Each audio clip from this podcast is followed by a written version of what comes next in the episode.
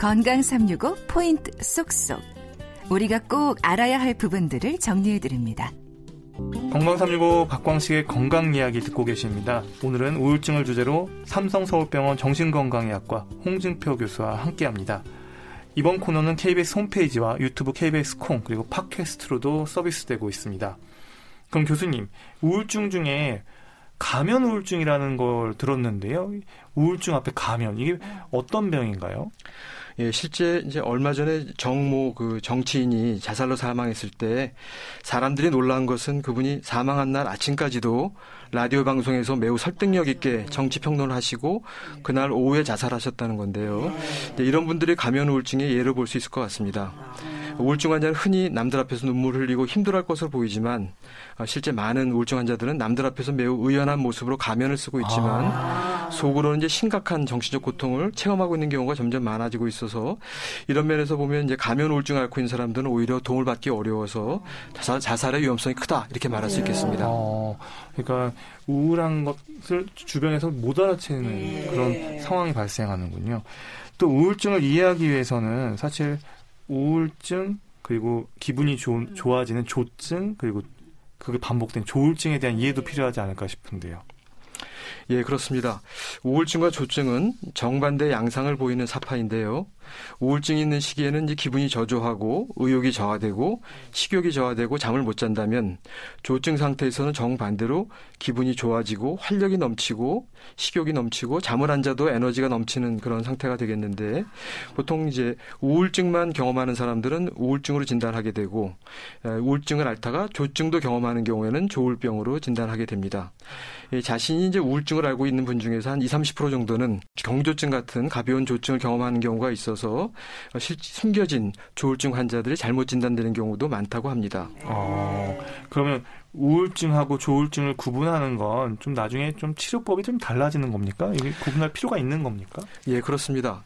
어, 특히 이제 조울병 환자분들 우울증 시기에 어, 우울증 약을 갖다 처방할 경우에는 오히려 좀 조증으로 바뀌기도 하고 또 매우 충동적인 상태로 바뀌어서 자살 위험성도 커지기 때문에 조울증 환자들한테서는 치료를 조금 더 신중하게 할 필요가 있어서 구분해서 진단을 내리고 있습니다. 어, 그러니까 단순히 아 나는 그냥 우울증이다 이렇게 병원에서 그렇게 판단할 게 아니라 혹시 조증이 숨겨져 있지는 않은지도 잘 봐야 되겠네요. 네, 그렇습니다. 어, 그러면 이 조증일 때는 진짜 잠을 안 자도 피곤한 줄 모른다고 하던데요. 이게 이게 가능한 겁니까 사람이요? 어? 저도 아주 참 부러운 예, 그런 증상 중에 하나인데요. 예. 예, 조증의 가장 특징적인 증상이라고 하는데 보통 잠을 못 자면 다음날 피곤해서 활동하기 힘든 경우들이 많은데 조증 상태에서는 잠을 안 자도 다음날 매우 활동적으로 일을 할 수 있는 경우가 많아서 어, 사실 이런 증상들일 경우에는 조증을 꼭 한번 의심을 해야겠습니다. 실제로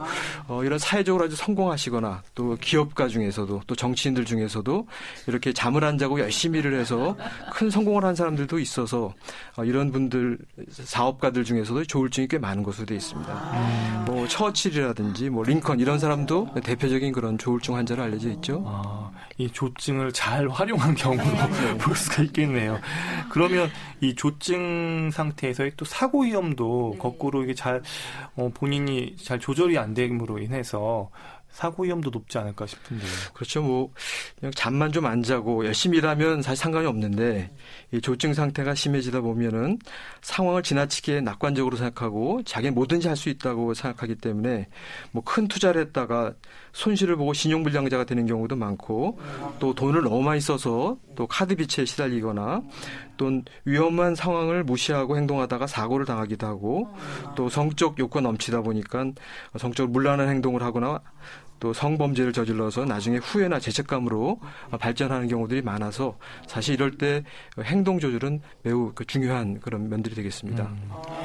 사실 이제 우울증과 또 조울증 이렇게 구분하는 이유들을 앞서 얘기는 했지만 사실 조증하고 우울증이 이렇게 번갈아 오는 게 일반인들은 잘 몰라서요. 이게 뭐 하루에도 왔다 갔다 하는 건지 아니면 이게 뭐 주기를 뭐 일주 아니면 월 단위로 바뀌는 건지 궁금합니다.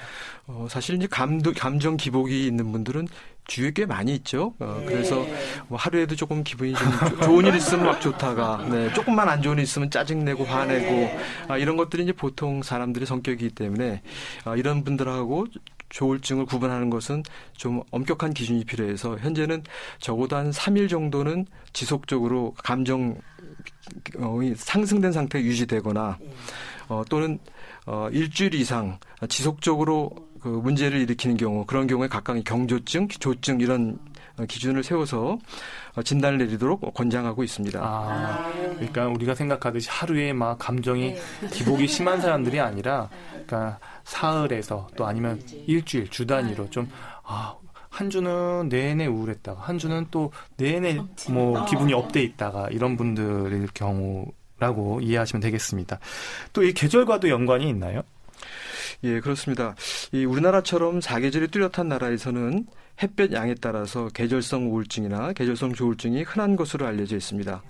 이 동물도 이제 가을이 되면 겨울잠을 준비하듯이 인간들도 한 10월, 11월, 12월 되면 의욕이 줄어들고 활동량이 감소되는 그런 계절성 우울증 양상을 보였다가 봄, 여름이 되면 활력이 넘치는 그런 조증 양상을 보이는 경우들이 꽤 있습니다.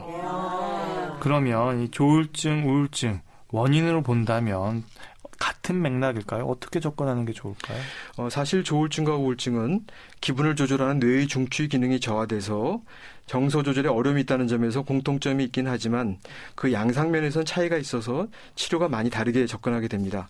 굳이 비유를 하자면 형제 질환 같이 있어 같이 보여서 공통점과 차이점을 각각 갖고 있는 질병으로 이해하는 게 좋겠습니다. 음, 그러면 치료도 좀 어떨까요? 우울증에서 사용된 항우울제가 뭐 아까 조울증에선 또 악화용일 수도 있다 얘기했는데 그럼 조울증의 치료 약물이 따로 있는 건가요? 예, 그렇습니다. 이 조울증에서 우울증을 보이는 경우에도 우울증 약물을 쓰기보다는 기분 안정제라고 해서 또 뭐 리튬이라든지 또는 데파코트 같이 기분을 뜨지도 않고 가라앉지도 않게끔 하는 그런 약제를 일차적인 약제로 선택을 해서 사용하도록 권고되고 있어서 그만큼 이제 진단의 중요성이 크다고 할 수 있겠습니다. 음, 그럼 궁금한 게 우울증 환자에서 뭐 리튬이나 조증에 쓰는 데파코트 이런 약물들을 쓰게 되면 또 어떤 현상이 일어나나요? 어, 우울증 효과는 사실은 별로 없어서 우울증을 벗어나는지 못하게 되기 때문에 어, 사실은 부가적으로 한번 써볼 수는 있지만 주된 치료제는 역시 어, 허가된 항우울제 성분들 주로 세로토닌 제흡수 차단제들을 사용하는 것이 빠른 효과를 기대할 수 있습니다. 그러니까 정리하면 우울증엔 우울증 약을 써야 되고 네. 조울증엔 조울증 약을 써야 된다. 네 그렇습니다. 어, 이렇게 정리하면 되겠네요.